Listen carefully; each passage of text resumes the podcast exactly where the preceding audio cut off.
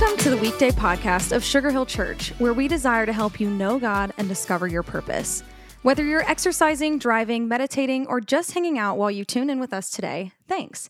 We hope these next five minutes help you feel encouraged and inspired for your day.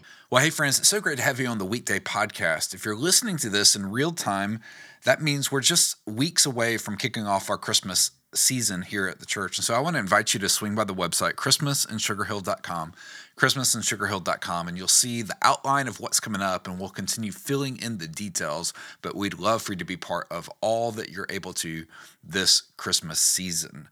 Well, you saw the title of today's podcast, Comparison is a Thief. It is a thief. Comparison is that thing where we judge our lives against some unattainable standard or something that God, listen to this, something that God never intended us to compare our lives to.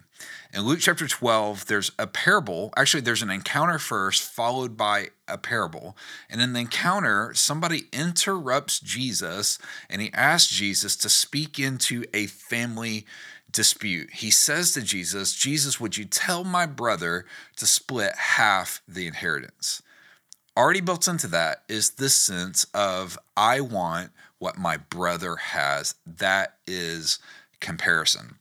And I'm telling you, in our day and age, comparison is one of the silent killers in so many families and in so many budgets. And the reason why I call it a thief is because comparison steals a lot of things, but the two biggest things that it steals is, number one, it steals our joy, and then number two, it, it absolutely can steal our paychecks. In other words, we get so consumed with what everybody else has. We think about their cars, their vacations, their kids, their houses. We think about all of those things and we think, man, I wish I had them. And if we're not careful, we'll spend money that we don't have to buy things that we can't afford to try to impress people that we will never, ever, ever know.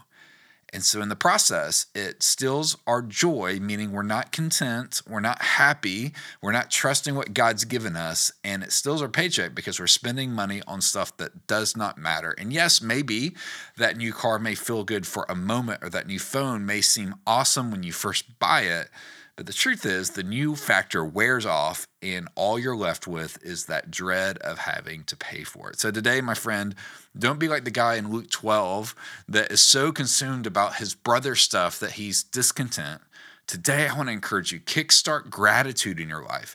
Maybe take just a couple minutes to write down the three things you're grateful for today, because when you're grateful for what you have, as my friend Pastor Chuck says, when you're grateful for what you have, what you have is always enough. Have a great day today. Don't let comparison steal your joy or your paycheck. Thanks so much for joining us today for the Weekday Podcast. Our prayer is that the encouragement you just heard would help you live more like Jesus today.